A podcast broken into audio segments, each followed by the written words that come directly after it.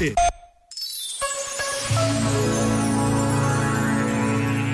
São as estatísticas que o revelam. Dinheiro e felicidade não andam de braço dado. E não é só porque, com todo o dinheiro do mundo, não é possível comprar amor. É porque os casais com mais dinheiro discutem mais por causa do dinheiro.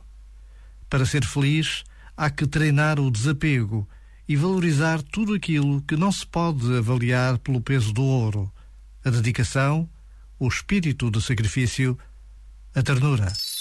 Este momento está disponível em podcast no site e na app.